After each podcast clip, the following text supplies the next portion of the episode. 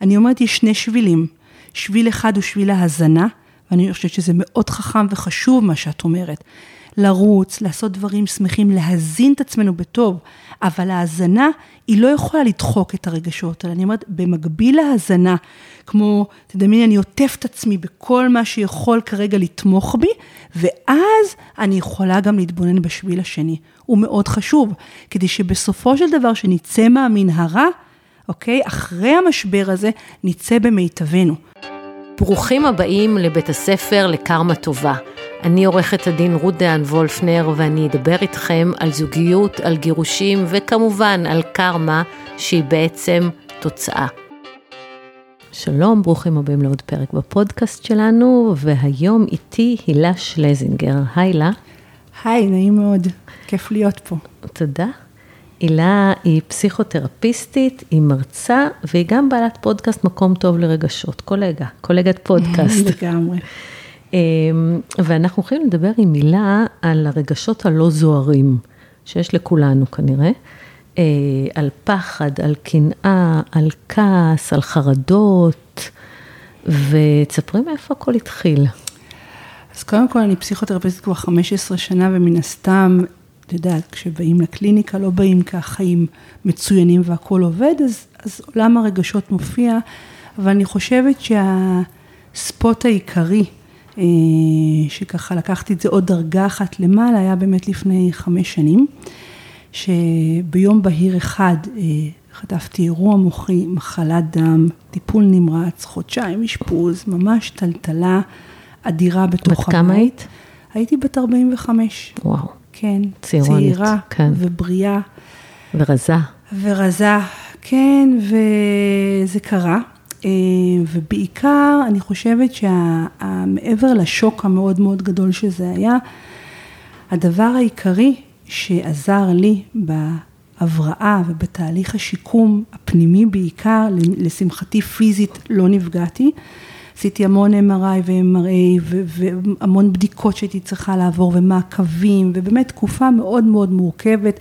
יצאתי עם 12 כדורים מהבית חולים בתור מישהי שאפילו... 12 ליום. 12 ליום. כן. כן, בוקר וערב, כן, כן. בתור מישהי שאפילו אקמול לא לוקחת, זה באמת היה ממש 180 מעלות לחיי. ועיקר התהליך השיקומי הפנימי היה, זה באמת לתת מקום לרגשות. ואת יודעת, ודיברנו קודם, אמרתי, רגע, הילה, אבל מה זה לתת מקום לרגשות? כאילו, הם קיימים. הם קיימים בכל מקרה. נכון. אז, אז זהו, שהם קיימים בכל מקרה, אבל רובנו, אה, המין האנושי, יותר קל לנו לתת מקום לרגשות היותר זוהרים שלנו, לשמחה, להנאה, להצלחה שלנו, נכון? בכלל עם תרבות האינסטגרם וכל הרשתות החברתיות, את רואה? את רואה, כמעט כולם, או עם תארים שניים, רצות מרתון, אה, זוגיות מדהימה, ילדים מוצלחים, מבשלות, זאת אומרת, אנחנו רואים רק את החלקים המאוד מאוד מוצלחים, מעט מאוד אנשים נותנים מקום וביטוי, לא בחדרי חדרים, אני לא מדברת אצל המטפלת בקליניקה, מקום לרגשות הפחות זוהרים. רגע, אבל אני רוצה להקשות פה. אמ, הרבה יותר כיף לי להיות בטוב, להיות בשמחה, להיות בחופשה, להיות מבסוטית, לעוף על עצמי, מאשר אה, להיות בכעס או בכאב או בחרדה. אני לא רוצה להיות שם, למה שאני אתן לזה מקום? נכון. אז קודם כל, אני לא רוצה שאת תהיי שם כאורח חיים. זאת אומרת, אין לי מטרה שאנשים יהיו חרדתיים, דיכאונים ועצובים, אבל הרגשות האלה קיימים. את עושה ספורט? ברור. ברור. את רצה? כן. את רצה. את uh, מאמנת רק את חלק ימין של הגוף שלך? לא. לא. את מאמנת, למה את מאמנת גם את חלק שמאל? כי את רוצה שכל המערכת תעבוד במיטבה. נכון. נכון? אותו דבר עולם הרגש. יש לנו כבר בילט אין במערכת את כל החלקים, לכל רגש יש תפקיד מאוד מאוד חשוב. עכשיו, אני לא באה ואומרת בוא נמציא בכוח, ועכשיו נחפש אצלך עכשיו איזושהי חרדה בכוונה, ואני אומרת, החרדות קיימות, הכעס קיים, קנאה הוא רגש של קיים, המון מטופלות שמגיעות אליי לקליניקה, עד שהן מעיזות, את יודעת, הן מספרות לי כל מיני סיפורים מסביב, ואז אני נותנת את הכותרת, אני אומרת, אה, אוקיי, אז, אז יש פה קנאה. יש כזאת בושה סביב המקום הזה. כי אומרת, זה מבאס להיות קנאי. כן, אבל... אבל זה אבל, לא כיף, זה לא רגש נעים. זה לא זה רגש... הכי כואב גם, לא? נכון, אבל הוא קיים. הוא קיים. הוא קיים, ודווקא אם אנחנו ניתן לו מקום, קודם כל שנכיר בינינו לבין עצמנו שהוא קיים. נעשה לו איזה שהם framing, איזה שהם גבולות, נבין מה, מה גבולות הגזרה שלו ונדע איך לנהל אותו, אז המערכת תעבוד במיטבה. ואם אנחנו כל הזמן נדחוק, המון אנרגיה הולכת להדחקה. זאת אומרת, אחת השקופיות הכי, מה שנקרא, אה, אה, שיוצרות איזה שוק בהרצאה שלי, זה מחיר ההדחקה. מחלות, התקפות זעם, חוסר תפקוד, בעיות בריכוז, זאת אומרת, יש כל כך, יש מחיר מאוד מאוד גדול להדחקה. אז אני באה ואני אומרת, הם קיימים, בואו נלמד אותם, בואו נראה איך אנחנו, תדמייני, זה כמו להוציא רגע את הקובייה החוצה, ללמוד אותה, ואז להחזיר אותה באופן הכי מיטיב לתוך המערכת. ואז אנחנו באמת יכולים לתפקד באופן הכי טוב, וזה מה שאני עשיתי בתהליך השיקום שלי כשהגעתי הביתה, כביכול הסכנה חלפה. אז כולם מסביב אמרו, יאללה, קדימה, אה, את יכולה לחזור לעניינים, לג'דיות שלך, כמו שהיית מקודם. ואני ממש עצרתי את כולם ואמרתי, תעצרו, אני צריכה את הזמן שלי, אני צריכה להוציא את הקוביות האלה של החרדה ושל הפחד שהיה ושל הכאב, ללמוד אותם ולהחזיר אותם באופן מיטיב לתוך המערכת. אני אקפוץ רגע חמש שנים קדימה, היום אני בריאה לחלוטין, כמעט בלי אף כדור, בוורסיה הכי חזקה וטובה של עצמי, אבל זה הכל בזכות העובדה שאפשרתי לקוביות האלה, אני אומרת, לרגשות הפחות זוהרים, רגע להתבונן עליהם, לחקור אותם, להיות איתם ולהחזיר אותם באופן מיטיב למערכת, בלי טיפה של בושה. זה בעצם, נגיד, אם אני מקבילה את זה לטראומות אחרות שאנחנו חווים בחיים, כמו אובדן, כמו גירושים, כמו פרדות, אז אה, יש איזושהי אסכולה שאומרת, תעשו את הדברים שטוב לכם, שעושים אתכם שמחים, תרוצו, אני, אני תמיד ממליצה על זה, תעשו מדיטציה, תצאו לרוץ, תעשו ספורט, ואת אומרת לא, בואו נשהה שנייה בכאב, באובדן, בחרדה, בפחד, בפחד להיות לבד, תסבירי על זה קצת אני יותר. אני לא אומרת לא, אני אומרת שאני רוצה לתת לך ולי יד ביד, שניהם. אני אומרת, יש שני שבילים. שביל אחד הוא שביל ההזנה, ואני חושבת שזה מאוד חכם וחשוב מה שאת אומרת. לרוץ, לעשות דברים שמחים, להזין את עצמנו בטוב, אבל ההזנה היא לא יכולה לדחוק את הרגשות האלה. אני אומרת, במקביל להזנה, כמו, תדמייני, אני עוטף את עצמי בכל מה שיכול כרגע לתמוך בי, ואז אני יכולה גם להתבונן בשביל השני. הוא מאוד חשוב, כדי שבסופו של דבר, שנצא מהמנהרה, אוקיי? אחרי המשבר הזה, נצא במיטבנו. אוקיי? אז, אז זה חשוב מאוד מה שאת אומרת, אז, אז מה, ש... בעצם, מה בעצם אני צריכה לעשות? קודם כל, להיות באיזושהי מודעות או הכרה בעובדה שיש גם את הרגשות האלה, לא להגיד, אה, בסדר, נו, אני מקנאה, ולא חושב, אה, בסדר, יש את הפחד, אבל לא, טוב, נכון, אני נורא כועסת, לא, כל הדברים האלה, אם הם לא מטופלים, הם נשארים בתוך הגוף שלנו. אז קודם כל לתת לזה מקום. ומה זה עושה שזה נשאר בגוף שלנו? זה קודם כל מחלות, בחירת חכה, התקפי זעם, חוסר אה, תקשורת אה, אה, מיטיבה. אוקיי? חולשה מאוד מאוד גדולה, זה יכול להביא, באמת אין לזה שום אה, היבט חיובי להדחקה הזאת, אוקיי? אז אם אני מזינה את עצמי בדברים הטובים, ובמקביל לזה, אני גם מניחה על השולחן, ואני אומרת, אוקיי, יש לי המון כעס, אני יכולה לקחת case אפילו מאחד המקרים שלך, יש לי המון כעס על ה... פרוד שאני אמורה להיפרד ממנו, זה ככה וככה וככה וככה, ואני ממש מרגישה איך המחשבות האלה פוגשות אותי, ואיך זה, הדופק שלי עולה, ואני בעצם לומדת מה הכעס הזה, איך הוא משפיע עליי ומה הגבולות שלו, אוקיי? ואחרי שלמדתי את זה, אני אומרת, אוקיי, עם הכעס, יחד איתו, עכשיו בוא נראה מה אני יכולה לעשות כדי להטיב עם עצמי. Okay? אוקיי? כי, כי הרבה מאוד פעמים אני רואה מקרים שהכעס לחלוטין מנהל. ואני רואה אותו מנהל גם אחרי שנים. יש כאלה ששונאות את הגרוש שלהם גם עשור אחרי שהם נפרדו, רק על זה שהוא העז להיפרד מהם. הם, מילה אחת נאמרת, זה יוצא המון המון זעם, המון המון אה, אה, שנאה. וזה בעצם אה, סוג של כעס ש... שהוא לא מנוהל, כי אם הוא היה מנוהל, הוא לא היה הולך וגדל. בדיוק. זאת אומרת, יש הבדל בין להחזיק ברגש לבין ללמוד אותו ולהכיר אותו. והן בעצם מחזיקות ברגש, יש את המשפט הזה, או אני שונאת אותו, עצם זה שהוא אי זה, והן הולכות עם זה, וזה רק הולך וגדל, והם בעצם, תחשבי, חמש שנים קדימה, הם באותה נקודה כמו שהם היו לפני חמש שנים. זאת אומרת, לא קרתה שום התפתחות באמת מבחינתם, כי הן מחזיקות ברגש הזה, הם לא למדו אותו. הן לא מנהלות אותו, הן לא מזינות עצמן בעוד דברים טובים כדי לדעת איך להתמודד עם המשבר הזה. היה משבר, הוא קרה, הם נשארו באותו מקום, למרות שיש כבר את הפרידה ויש מציאות אחרת, אבל הם לא עברו שום דרך במקום הזה. כי זה, זה גם מתקשר לחוסר היכולת לסלוח. זאת אומרת, אתה אחת כזאת אומרת לי, בחיים אני לא אסלח לך על מה שעשית לי, בחיים אני לא אסלח לך את זה. אז, והן לא מבינות שזה שאת לא תסלחי לו על זה, הוא, זה לא מעניין אותו, תסלחי לו, את לא תסלחי לו, הוא ימשיך בחיים שלו. את נשארת עם כל הכעס ועם כל הכאב, ומה זה עושה לך שם בפנים? יש משפט מאוד יפה, שאני מאוד אוהבת אותו, לא שלי, שלכעוס זה כמו לשתות כוס רעל ולחשוב שמישהו אחר ימות. נכון. נכון? אני חושבת מרעיל, שזה של ונדר. זה מרעיל את כל המערכת הפנימית. עכשיו, מצד אחד אני מאוד מבינה, יש לי הרבה אמפתיה, כי יש פה משבר, אי אפשר להתעלם, פגיעות, כן, יש פה יש פגיעות פה פגיעות אמיתית, כן. אבל בוא רגע נסתכל עליה, בוא נראה באמת מה פגע בך באמת. איפה, איפה המקום שאת רוצה למצוא את האהבה? מה שמה בתוך המערכת מבחינתך לא עבד ומה כן היית? זאת אומרת, יש המון שאלות שאפשר לשאול מתוך הפגיעות.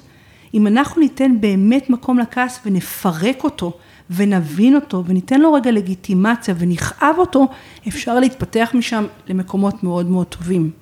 ו- ולגבי חרדות, נגיד מישהי מתגרשת, ויש לה חרדה כלכלית מאוד גדולה, כי הגירושים, אמנם חילקו את הרכוש, אבל החזירו אותה הרבה שנים אחורה מבחינת זה שעכשיו, אה, את יודעת, היא בכוחות עצמה, היא צריכה לדאוג לעצמה, היא מאוד מפחדת מה יהיה אם יפטרו אותי. מה יהיה אם הכסף לא יספיק לי, מה יהיה אם אני לא אוכל לשלם שכר דירה. יש חרדה כלכלית מאוד מאוד גדולה. אמ, והיא די מנהלת את, ה, את ההתנהלות, מנהלת את אותה אישה. מה היא יכולה לעשות עם זה? זאת אומרת, איך אפשר נגיד לקחת את אותו החרדה, להסתכל עליה ו... ולהתמודד? אז קודם כל, הרבה פעמים אני אומרת, בוא נחזור רגע למשאבים שלנו. קודם כל, בואי רגע נשים את החרדה הכלכלית רגע בצד, ובואי נראה מה כן האיכויות שלך. בואי, קודם כל נרפד אותה, באמת. ואחרי שריפדנו אותה, כבר הדרך להסתכל על החרדה הכלכלית היא ממקום אחר. ונגיד, אוקיי, מה המחיר של החרדה הכלכלית? בסדר. ומה האפשרויות שהיא נותנת? אתם נפרדים עכשיו, איזה עצמאות היא מאפשרת? מה כן אפשר לעשות? זאת אומרת, אם, אם, אם קודם כל אני, אני אזין אותה, ואז אני רגע אתן לגיטימציה באמת לחרדה הזו ואני אראה מה אני עושה אותה, אז היא כבר לא תנהל אותי. בסדר? היא קיימת והיא מאוד לגיטימית. עד עכשיו היה איקס כסף, עכשיו יהיה סכום אחר, אני אמורה לדעת איך להתנהל, וזה באמת גורם לי לסוג של חרדה. עכשיו בוא נראה אז מה אני עושה איתה. בוא נראה קודם כל מה האיכויות שלי, כי כשחרדה, לא משנה אם היא כלכלית או אחרת, היא משתלטת, אני לא זוכרת שום דבר אחר, אני מאה אחוז החרדה. כי היא מנהלת אותי. בדיוק, ואין שום חלקים אחרים מיטיבים שאני בכלל זוכרת אותם. לא בתודעה, לא בגוף, לא ברגש, לא במציאות, אוקיי? ולכן אני אומרת, קודם כל, בוא נזכור רגע שנייה, אוקיי, נניח רגע לחרדה, בוא נשים רגע את הקובייה בצד, בוא נזכור רגע מה האיכות, נגיד ולא הייתה חרדה כלכלית, מה האיכויות שלך, אוקיי? ואחרי שאני יודעת מה האיכויות, אני אומרת, אוקיי, עכשיו בואי נתבונן שוב על החרדה הזאת. בואי ניתן לה גם, נעשה לה framing, מאיפה היא מתחילה ואיפה היא נגמרת, הרי לא כל כולך החרדה. וברגע שאנחנו לומדים אותה, אז הרבה יותר קל להחליט איך אנחנו מנהלים אותה. וגם אנחנו יכולים להחליט, את יודעת, לפעמים אני אומרת, אוקיי, יש חרדה, בוא ניתן לזה שעה ביום. בסדר, ממש, ניתן לזה, נקציב לזה את הזמן של זה, כי זה לגיטימי לגמרי, אבל בוא לא ניתן לזה את כל המקום. זה כמו שאני לא אוכלת כל היום. אפשר לשלוט בזה?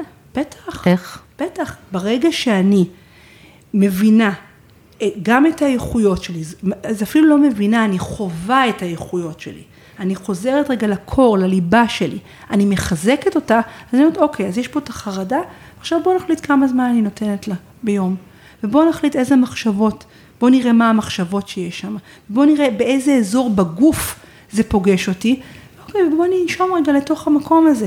אז אוקיי, זה פוגש אותי בעיקר בבטן ודפיקות לב, אז בואו ננהל רגע את הנשימה, ובתוך הנשימה אני גם זוכרת כמה אני חכמה ואיזה יצירתית אני, ואיזה עוד דברים אני עושה, ואיזה אימא נפלאה אני, ובעצם איזה בת זוג, וכמה תמיכה גם יש לי, אוקיי? אז בתוך המקום הזה, ועכשיו בוא נראה עם החרדה הזאתי, שעכשיו אני, היא כלכלית, גם איזה בנפיט יש לי במקום הזה.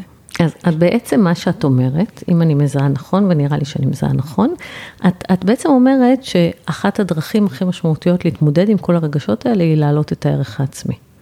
כן. כי מה שאמרת, בואי נסתכל על האיכויות שלך ובואי נעשה זה, זה בעצם, את עובדת איתה להעלות את הערך העצמי, כי היא איבדה אותו. ואני יכולה להגיד לך שבהרבה מאוד אה, מקרים אחרי זוגיות עם נרקסיסט, הבת או בן הזוג מגיעים חסרי ערך עצמי, כי אחת העבודות שהנרקסיסט הכי אוהב לעשות, זה קודם כל למחוק ערך עצמי. כן, אולי תסבירי רגע קצת על נרקסיסט. מה זה אומר זוגיות? 아, כל מי שמקשיב לי יודע מה זה נרקסיסט. נכון, אבל אולי יש חדשים שיקשיבו עכשיו, נכון? אוקיי, אז, באמת אה, נרקסיסט זה, קודם כל נרקסיזם זה קשת. זה לא, יש נרקסיסט אחד, סוג אחד, יש הרבה מאוד סוגים, יש החל מקווי, קווים נרקסיסטיים שהם דווקא חיוביים, ביטחון עצמי ו, ורצון אה, שיראו אותך ולבלוט וזה, עד להפרעת אישיות נרקסיסטית, שזה כבר באזור של המחלת נפש, ו, וקווי אישיות נרקסיסטיים שהם קשים, מה שמאפיין את הזוגיות איתם, זה שבאמת הם מנסים לשלוט כי הם בעצם אין להם ערך עצמי, למרות שהם משחקים אותה שהם מלא ביטחון והם תותחים וזה, אין להם ערך עצמי. ולכן בשביל להרגיש אה, גדול, הם צריכים להקטין את מי שלידם. גם להרגיש גדולה, הם צריכות להקטין את מי שלידם. ואז את אפס, את כלום ושום דבר. מי ייקח אותך, מי ייקח אותך, זה הכי נרקסיסטי בעולם. אה, וזה לא משנה בכלל מי את. זה לא משנה מי את. תדעי לך שאני ראיתי נשים כאלה מדהימות. באמת, כאילו, נכנסה מישהי לחדר, אני לא האמנתי מרוב כמה שהיא יפה, נעתקה לי הנשימה, והוא אמר לה, מי ייקח אותך? תסתכלי על הבטן שלך. עכשיו, היא דוגמנית. תסתכלי עלייך, מי ייקח אותך עם שלושה ילדים? אז זה תמיד להקטין אותה, ו- ותסתכלי על עצמך, מה את יודעת, מה את מבינה, בשביל מה את עובדת, לא צריך את המשכורת שלך, תשבי בבית, תפלי בילדים, אל תלכי לטיפול, את מבזבזת לנו כסף, כל מה שאפשר בשביל להקטין אותך. בדיוק ההפך מהעצמה והתפתחות. ברור, זאת אומרת, מי, מי שיוצאת מזוגיות עם נרקסיסט, סביר להניח שהערך העצמי שלה הוא כמעט מחוק. כי כששואלים אותי, אוקיי, מה עושים, מה עושים, מה עושים? טיפול. טיפול. ומה שהילה, שהיא פסיכותרפיסטית, הדגימה לנו עכשיו, זה איך בטיפול מעל, מעלים את הערך העצמי, מתמקדים במה את כן, באיכויות שלך, אבל, אבל בואי, בואי טיפה ניכנס לזה. כי כי אוקיי, התמקדת באיכויות שלי, אבל אני עדיין לא באמת מאמינה שאני שווה משהו, כי כל פעם שאני אנסה, יחזרו לי בראש המילים, את אפס. מי יסתכל עלייך? מי ייקח אותך? תראי איך את נראית, את גרועה, את גרועה בסקס, את אימא גרועה, את חולת נפש, את פסיכופתית, את צריך לאשפז אותך, ייקחו לך את הילדים. אומרת, מה עושים עם זה? אחד הדברים שאני שואלת אה, נשים שחוות דברים מהסוג הזה, או שערך העצמי שלהם הוא מאוד מאוד נמוך, בגלל כל מיני סיבות, גם לפעמים מהבית שהן באות ממנו, לפעמים באמת מערכות יחסים עם גברים, מכל מיני סיבות. אני אומרת, אם היית פוגשת עכשיו אותך מחוץ לעצמך, כחברה, אוקיי? והחברה הייתה אומרת, איזה תפוקה אני, איזה גרועה אני, איזה גוף יש לי, איזה אימא אני, אני פשוט, באמת, אני, כל, אני כזאת לא ממוקדת, כל כך מטומטמת, אני בכלל לא מבינה. מה היית אומרת לה? עכשיו, הרבה פעמים הם בשוק, כי אני עושה איתה ממש כמו סימולציה כזאת. של לצאת אני, מהגוף של עצמך. כן, אני אומרת, בואי תצאי מהגוף של עצמך, עכשיו אני, אני, זאת את, אני פוגשת אותך. מחוץ זה, ואת החברה, ואני משתפת אותך, ואני מתחילה, אני מתחילה, אני אומרת, איזה מטומטמת, אני לא, אני כזאת גרועה, לא יודעת מה אני אעשה בחוץ, איך אני אסתדר בכלל? מי ייקח אותי? מי ייקח אותי בכלל? אני עם שלושה ילדים, איך אני אתחיל עכשיו חיים? אני כאילו כזאת גרועה, אני בקושי גם את זה. והם, ככל שאני ממשיכה לדבר, הם כמו פותחות זוג עיניים והם בהלם. ממש רואים, אני הרבה פעמים עובדת עם הגוף, אני לא נוגעת בגוף, אבל אני עובדת עם הגוף, כי הוא באמת... הוא הפטפטן הכי טוב והכי אמין שיכול להיות. מי שיוכל להגיד משהו אחד, והגוף שלה מגיב באופן אחר, ואת ממש רואה אותם הולכות אחורה בכיסא, והם די בשוק, הם כאילו, הם אפילו לא יודעות מה לענות, מרוב שהם בהלם. כן. אוקיי? ויש כאלה שישר פורצות בבכי נורא נורא גדול, כי ממש כואב להם לשמוע אותי, אותי, ואותי זה הן בעצם, אבל כאילו כואב להם לשמוע אותי. ויש כאלה שרוצות להגיד, אל תמשיכי אפילו, מה, זה שט, כאילו, מה זה השטויות האלה? Okay? אוקיי? אז המראה הזאת היא קודם כל מאוד מאוד חשובה. הלצאת רגע החוצה מחוץ לעצמך הוא מאוד חשוב. יש תרגיל אחר שאני יכולה לתת, ושוב, זה נורא תלוי בעומק הטיפול ומי מגיעה ובשלבי הטיפול, אבל אני ככה נותנת מכל מיני מקומות של ככה לשבת על הגבעה ולהתבונן בכלל על הסיטואציה. בכלל להסתכל שנייה, לשבת רגע בחוץ ולתת לי דוגמה, סיטואציה במטבח שהיא מדברת עם בעלה. והיא ממש מסתכלת על זה מבחוץ והיא אומרת לי מה קורה שם. וכשהיא מסתכלת על זה מבחוץ, הרבה פעמים היא אומרת לי, אני לא, אני לא רוצה להיות שם יותר. מה זה, מה זה, זה, זה כאילו, זה מזעזע. זה נראה לי בכלל לא שייך אליי. זה סרט של מישהו אחר. זאת אומרת, היציאה החוצה היא מאוד חשובה כדי להבין, כי הערבוב הפנימי הזה הוא כמעט בלתי אפשרי. בשביל ללמוד את המערכת ובשביל רגע לעשות איזשהו שינוי והבנה. ואיזה עוד אה, טכניקות יש? איך עובדים על אה, להעלות הערך העצמי? זו שאלה שפשוט שואלים אותי כל כך הרבה, ואני אומרת טיפול, טיפול, טיפול, טיפול. תראי. אבל בואי ניתן להם עוד קצת אה, מתוך החד, חדר הטיפולים. לפעמים אני חוזרת למקומות לפני שהיא פגשה את בעלה. כן. מי היית? מי היית, בדיוק. כן, מי היית לפני שפגשת אותו? ואז פתאום אומרת, אה, וואו, לפני שפגשתי אותו, וואו, את לא מבינה איזה בן אדם עם הומור הייתי.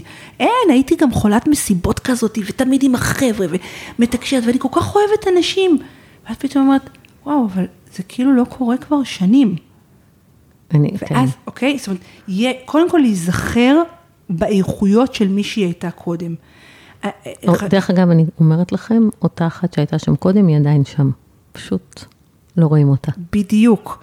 אבל בשביל שאני אוכל להגיד משפט כזה, חייבים ללכת שהיא תיזכר. כן. זאת אומרת, נורא חשוב לי להגיד, כי האיכויות זה לא שאני יושבת מולה, אני אומרת לה, יואו, את מהממת, את יפה, זה, זה לא, זה, זה לא, לא שם. זה צריכה מבפנים.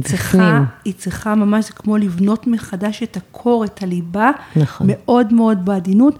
יש לפעמים כשאנחנו פוגשות את האיכויות האלה, או, או, או רוצות לבנות אותן, אני פתאום, פתאום מזהה טראומה שלא נאמרה קודם.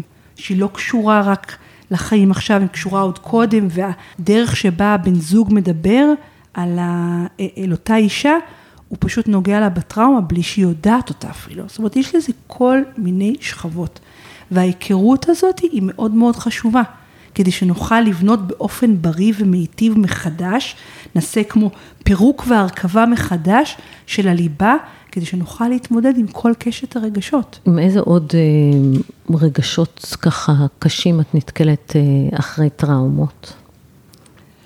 בעיקר חרדה. בואי נדבר רגע על חרדות. אוקיי, בואי נדבר רגע על חרדות. יש כל מיני סוגים, נכון? נכון. יש את נכון. החרדות שאני חיה איתן. שהם? ש... אה, אה, אמרתי לך קודם, זאת אומרת, אני בן אדם, למרות ש... את יודעת, אני, לכאורה אנשים לא מאמינים כי אני מאוד מאוד אמיצה. אני צוללת, טיפסתי את הקלימנג'ארו, אני צוללת עם קרישים ואני חרדתית. רגע, רגע, אני לא יודעת אם את מכירה את ברנה בראון, שהיא. הביאה לבמה את עולם הפגיעות, בסדר? כן. היא כאילו פתחה את השער הזה. אני מאוד אוהבת אותה, ואישה מאוד מאוד חכמה. ואחד הדברים שהיא אומרת, להיות אמיץ, זה להביא את הפגיעות שלך לפרונט. מישהו שהוא אמיץ זה לא מישהו שלא עושה דברים אמ, אמיצים. או מישהו שהוא מביא את הפגיעות, זה לא מישהו שלא יכול לשחות עם כרישים, להפך. לא, אבל, אבל דווקא על החרדה, זאת אומרת, אני נגיד, אם הייתי יכולה, הייתי קושרת את הילדים שלי אליי בשרשרות, לא נותנת להם לנסוע לשום מקום, ללכת לשום מקום, כי, כי אני דואגת. אני לא הייתי רוצה שהבן זוג שלי ילך לגלוש כי זה מלחיץ, לא הייתי רוצה שהוא ירכב על אופניים כי זה מלחיץ, אני לא, אבל אף אחד לא שואל אותי, ואני גם לא, אני לא נותנת לחרדה הזאת ולדאגנות שאני חושבת שהרשתי אותה אה, גנטית. אימא שלי הייתה מחכה לי בחלון, עד שלא עזבתי את הבית, לא היו אז טלפונים, הייתה מחכה לי בחלון, עד שהייתי חוזרת, לא משנה באיזה שעה. החרדתיות הזאת, הדאגנות הזאת, אני לא יודעת אם זה דאגנות או חרדתיות, אני לא נותנת לה לנהל אותי. כן, אבל, אבל את גם, למה את צוחה עם כרישים? כי, למה את לא כי, לא מחזיקה את עצמך בבית? מילא את לא יכולה לשלוט על בעלך ועל הילדים. כי מזה אני לא מפחדת. כן. אני לא מפחדת, פחדתי בהתחלה, אני כן. נמצאת פשוט עם בן אדם שהוא חסר פחד, אז, כן. אז בהתחלה פחדתי ואחרי זה הפסקתי כן, לפחד. גם למה את אה, מטפסת את ההרים? זאת אומרת, מה, מה הסיבה שבכל זאת יש איזה מנוע פנימי שהולך יחד עם החרדה? אני לא נותנת לה לנהל אותי. בדיוק, אבל בגלל שאת כל כך מכירה בה, תקראי, את יושבת, את עורכת דין מאוד מוצלחת, אישה מאוד יפה, יש לך הרבה עשייה מאחורייך. די, תמשיכי. נכון? לא, זה, זה, זה אפילו בקטנה אני אומרת את זה, בעדינות. ועדיין, באותה נשימה, את אומרת, תקשיבי, אם הייתי יכולה לקשור את הילדים שלי שלא ילכו לשום מקום, זה מה שהייתי עושה. זה בדיוק המקום המאוד נינוח שאת מכירה בחלק הזה. כן. את לא מסתתרת מאחורי שום דבר, את לא אומרת, אני, מה פתאום, בחייתי, שיעשו מה שהם רוצים, אין לי שום חרדה לכלום, אני עפה על החיים. להפך, את באה ואת אומרת, ההכרה היא 50 אחוז מהריפוי. ואחרי שאת מכירה בזה, את אומרת, אוקיי, עכשיו בואו נראה מה אני עושה עם זה. אופציה אחת, שהיא לא ריאלית, את אומרת, זה לא לזוז בחיים, לא לעשות כלום, פשוט לשבת בבית 24/7. זה ברור שזה לא... ב- למזער סיכונים. בוא, כן, לא אבל, צריך. אבל זה לא בהלימה לחייך. ברור. את מצד שני בן אדם סקרן ושאפתן ומאתגר את עצמו וחי את החיים במלואם, אוקיי? לצד החרדה שלך. ובגלל שאת כן בהכרה לזה, את אומרת, אוקיי, אני לא נותנת לה לנהל אותי. אני מבינה מה המחשבה, אני לא הולכת עם המחשבה עד הסוף, אני עוצרת. אני מבינה מה קורה לי בגוף, אני רגע שנייה נושמת, מנהלת את זה, ועדיין משהו יותר חזק זה לעשות את הקפיצת בנג'י, או לא משנה, את הכרישים, יחד עם החרדה. ההכרה היא משהו מאוד מאוד חשוב, זה כמו להניח רגע על השולחן, להגיד, אוקיי, בוא נראה מה כל החלקים, ועכשיו איך אנחנו פועלים. תחשבי שאם היית מסתירה את זה, כמה אנרגיה היית צריכה בשביל להחביא את הדבר הזה. וכל האנרגיה הזאת הייתה מחלישה לך את כל המערכת, ובדיוק על זה אני מדברת. את יודעת, אם אני רגע חוזרת לתחילת השיחה שלנו, בתהליך השיקום שלי הלכתי להמון אה, רופאים אלטרנטיביים. עכשיו, אני מטפלת בכירה ומכירים אותי. על פניו, זה לא, בוא נגיד, בלשון המעטה, זה לא הדבר הכי מחמיא לי ומפרגן להגיע במלוא חולשתי, הרי הסכנה עברה, לא הגעתי עכשיו אה, אה, בחירום. והגוף שלי התנהג בחירום. הייתי עם חרדה מאוד מאוד גדולה, חלשה, בכיתי בלי סוף ולא הסתרתי דבר. ודווקא ככל שהעזתי יותר להגיד, אוקיי, זה המצב עכשיו, עכשיו בוא נראה אם זה המצב, מה אני עושה איתו, ככה תהליך הריפוי רק הלך וגדל, אוקיי? לא שיחקתי אותה לרגע. נתתי לזה מקום, ועם זה אמרתי, אוקיי, זה המצב, עכשיו מה עושים?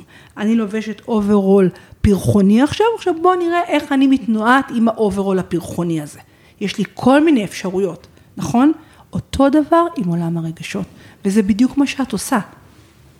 אוקיי? Okay? לתת מקום לרגש זה לא אומר להיכנס לחדר עכשיו ולהיות בדיכאון כל הזמן ובחרדה כל הזמן, אבל אם אני דוחקת את המקום הזה ובכלל לא מכירה בו, הגוף כל הזמן ינסה להוציא את זה החוצה בכל מיני דרכים והוא לא יאפשר לי לעבוד במיטבי. וזה המקום שאני מבחינתי בכל פלטפורמה שיכולה להיות, אני מדברת על זה. אוקיי? ואני אגיד רגע משהו, אחת הסיבות לפודקאסט שהקמתי עם שותפה מקסימה של מקום טוב לרגשות, שאנחנו מראיינים בכוונה אנשים so called מפורסמים. וזה מדהים איך לא משנה כמה העשייה שלך וכמה פרסים וכמה יכולות, לאנשים יש רגשות פחות זוהרים. ודווקא כשהם נותנים להם ביטוי, הם הופכים להיות מאוד נורמליים. וזה כבר, זה נכנס מה שנקרא לתוך המערכת, וזה אפשרי. וזה מאפשר לך להמשיך להיות בתנועה ולפעול. ואם אתה עוצר את זה, אתה כמו נתקע במקום. אם את לא היית מדברת לעצמך, או אפילו בקול רם, את המקום הזה, ואני מניחה שאולי גם טיפלת בזה בכל מיני דרכים שלך. לא, לא ממש, זאת אומרת, אני חיה עם זה המון שנים. אוקיי. אני פעם, כשכן הייתי בטיפול לפני שנים, כשהתגרשתי, אמ, אז אה, בדיוק אימא שלי נפטרה, ואז הייתי ממש בחרדות, כאילו נסעתי עם הבת שלי לברלין, היא הייתה, החזקתי אותה נורא חזק, שכאילו פחדתי ברכבת, פח, הייתי ממש בלחץ. ואז היא אמרה לי, תקשיבי, זה חרדות שהן, זה מבוסס על משהו, את ראית שאסונות יכולים לקרות. ואז זה כאילו נתנה לי, כאילו זה היה לגיטימי. אה, ו, ו, ו, ואז ואיכשהו זה עבר. כן. כי נתנו לזה מקום. נכון, נתנו לזה מקום, נתנו לזה כותרת, הרבה פעמים שיום של הדבר הוא נורא חשוב. את יודעת, אם אני יודעת מה יש לי, ואני מכירה אותו, ואני מבינה מאיפה הוא בא, או מבינה את הגבולות שלו, יותר קל לי לפעול בתוכו. זה מזכיר לי שהיום היה אצלי אה, לקוח, והוא היה, הוא היה על סף בכי כל הזמן. עכשיו, זה לא משהו חדש, זה תיק ש... הוא לפני דיון, ו- ושאלתי אותו, מה קורה? מה, מה קורה? למה אתה ככה? הוא אמר, לא, אני קצת קשה לי, ואמרתי לו, אולי תיקח משהו. לא, לא, מה פתאום בזה? ואז אמרתי לו, אתה יודע, זה, זה בסדר בתקופה של כזה משבר להיות בדיכאון, ו- ואם תיקח משהו, אפילו, אפילו לא ריבה, אני לא יודעת, משהו, אה, בלי מרשם רופא, שטיפה יוריד לך את, ה, את האבן הזאת שאתה סוחב עליך. יהיה לך יותר קל. לא, לא, לא, לא, עוד שבוע אני אקח. אמרתי לו, תגיד לי, אם היה כואב לך הראש עכשיו, היית לוקח אה, אדוויל בעוד שבוע? כאילו, תנסה. עכשיו, לא חייבים, לא חייבים, אבל כאילו צריך להבין גם שנגיד רגשות כאלה של דיכאון, אה, אני לא אומרת, תקחו ציפרלקס אה, דחוף, מי, ש, מי שרוצה שייקח, מי שלא, לא, אבל זה לגיטימי בתקופת גירושין להרגיש את זה. זה נורמלי, זה כמעט כולם עוברים את זה. ואז מבינים שזה לא, אתה לא חולה נפש, אתה לא פסיכי, אתה בדיכאון שהוא תואם את הסיטואציה. דיכאון הרבה פעמים מגיע בתקופות של משבר. ברור. כי יש כמו אה, שבירה של עיקרון הרצף של כל מה שאנחנו מכירים. הרי מה זה משבר? זה שבר.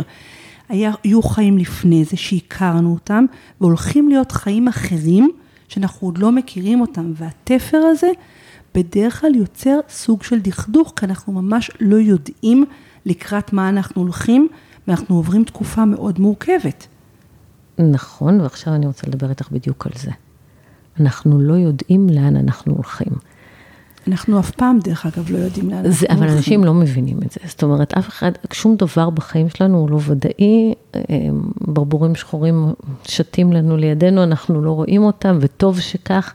אבל תקופת הגירושים היא תקופה מאוד מאוד משמעותית של חוסר ודאות. ואני אומרת לאנשים אה, שהם חייבים ללמוד לשהות בתוך החוסר ודאות הזאת לאיזושהי תקופה. כי אני לא יודעת מה יהיה מחר, אני לא יודעת מה השופט יחליט, כי בית משפט הוא לא חברת ביטוח שנתנה לך פוליסת ביטוח.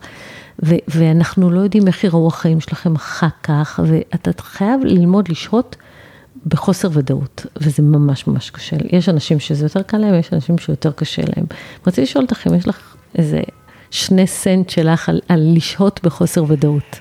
כן, אני חושבת שאולי זה הדבר הכי, אה, הכי מהותי בחיינו, באמת ללמוד. הקורונה לימדה את כולנו, הביאה איזו מגפה עולמית שבאמת לא הייתה לנו ברירה, אלא להיות עם האי ודאות.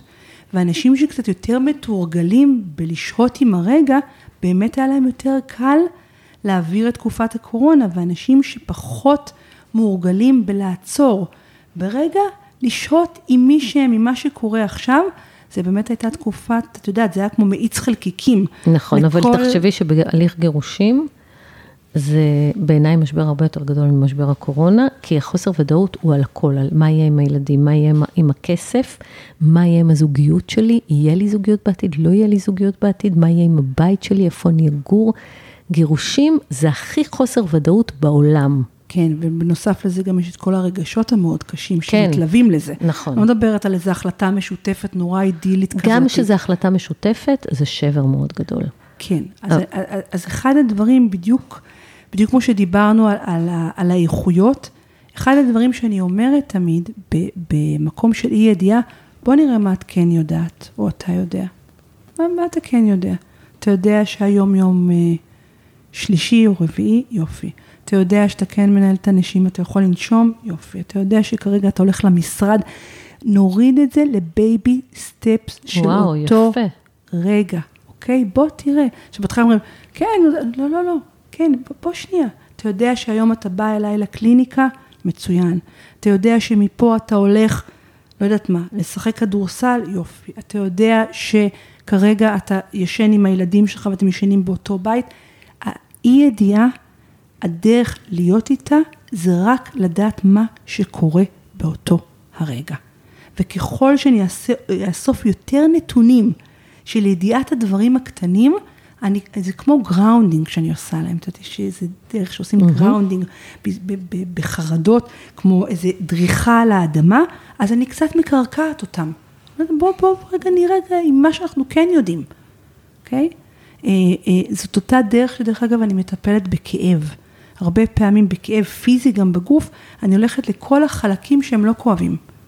אוקיי? ואז הוא אומר, אה, אוקיי, אז יש לי רק את החלק הזה, אז אוקיי, אז אני, המון דברים אני כן יודע. נכון, כל התהליך הזה, אני כרגע לא יודע כלום, אני יודע שרק מחר אני אצל רות, כי אני צריך לסגור איתה לגבי המסמך, זה מה שאני יודע, אבל יש הרבה דברים אחרים כרגע, ביום הזה, בשעות שאני כן יודע לגביהם, ולשם אני שמה את הפוקוס. ואני תמיד אומרת, איפה שאתה שם את הפוקוס, שם זה גדל. נכון. נכון?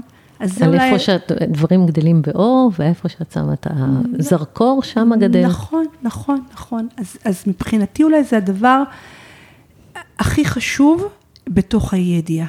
לקחת מקומות קטנים של ידיעה של הכאן ועכשיו, ולהיות רוחניים, גם אם אתה לא עושה מדיטציות. תעשו אם אתה- מדיטציה, תעשו, כן, אני, תעשו. אני גם בעד, אבל, אבל תראי, לא כולם, בטח לא בתקופות משבר, מסוגלים לשהות עם עצמם. מדיטציה דורשת התבוננות רגע פנימה, והרבה פעמים בתקופות משבר או בטראומה, דווקא אני מוציאה אותם החוצה. אני לא נותנת להם לשהות עם עצמם, כי זה באמת כמעט על סף הבלתי נסבל. אז אני דווקא הולכת לדברים חיצוניים, בוא תראה מה אתה כן יודע כרגע, בסביבה הכי קטנה שלך, בכאן ועכשיו, וזה באמת, פתאום את שומעת כזה, איזו הנחת נשימה כזאת. אוקיי, בסדר, נעבור יום ביומו. עכשיו תראו, מה שאני לוקחת מתוך הפרק הזה, זה מה שאני אומרת כל כך הרבה פעמים, לכו לטיפול. לכו לטיפול, זה יותר חשוב מכל דבר אחר. אתם קיבלתם פה טעימה קטנה על מה קורה בתוך חדר הטיפולים. וזה זה, זה סוג אחד של טיפול, יש הרבה טיפולים, אבל אין דבר שבונה את הבן אדם יותר טוב. אין דבר שמאפשר לו להתקדם ממערכות היחסים, מהגירושים, לתוך מערכת יחסים יותר בריאה. אין דבר שמלמד אותך לקחת אחריות יותר. אין דבר שמלמד אותך לבנות, שבונה לך ערך עצמי יותר מאשר טיפול. תטפלו בעצמכם. ואני חושבת שאולי נסיים בשיר מדהים. כן. זה שיר אה, של משורר סופי, שקוראים לו רומי. רומי. כן, שאני מאוד אוהבת אותו. גם וגם אני. את מאוד אוהבת, וזה נורא כיף. הוא דרך אגב אמר שבזכות השבר שיש לך, האור נכנס. מדהים. אז השיר נקרא מלון אורחים. להיות אנושי זה מלון אורחים.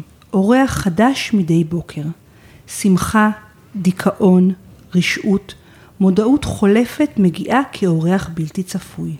קבל את כולם בברכה ובדר אותם, אפילו אם הם קהל של עצבנות, שמנקה את ביתך באלימות מכל רהיטיו.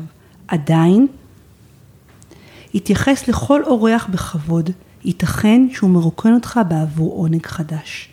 המחשבה החשוכה, הבושה, הרשעות, פגוש אותם צוחק בדלת והזמן אותם פנימה. היה מלא תודה לכל מי שבא, כי כל אחד מהם נשלח כמדריך מלמעלה. מהמם. אז תודה רבה, הילה, שהיית פה. תודה רבה, היה לי לעונג וכיף גדול ומרתק. גם בעיניי. ביי, להתראות.